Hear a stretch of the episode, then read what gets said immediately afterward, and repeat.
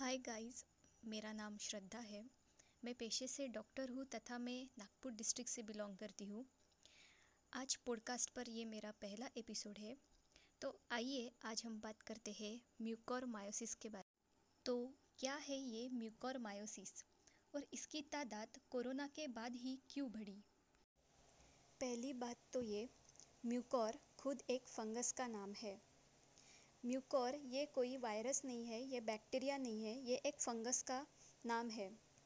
और ये फंगस वहाँ पे ग्रो होता है, जहाँ पे सड़ा बासा खाना बर्तन में बहुत दिन से पड़ा हो तथा गीली, खराब हुई सब्ज़ियाँ बहुत दिन से पड़ी हो, जिस कमरे की साफ़ सफ़ाई ना की गई हो तथा जो प्लेसेस हमेशा से पानी से हमेशा गीली रहती हो, ऐसे प्लेसेस पे ये फंगस हमेशा ग्रो करता है।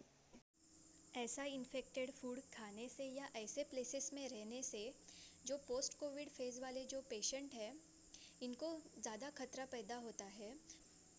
तो तो ये फंगस बॉडी में स्किन कांटेक्ट थ्रू तथा रेस्पिरेटरी ट्रैक्ट से रेस्पिरेशन से तथा खाने में से जब बॉडी में जाता है तो वो बहुत फास्ट वहाँ पे ग्रो करता है और और भी ज़्यादा मात्रा में मल्टीप्लाई होता है।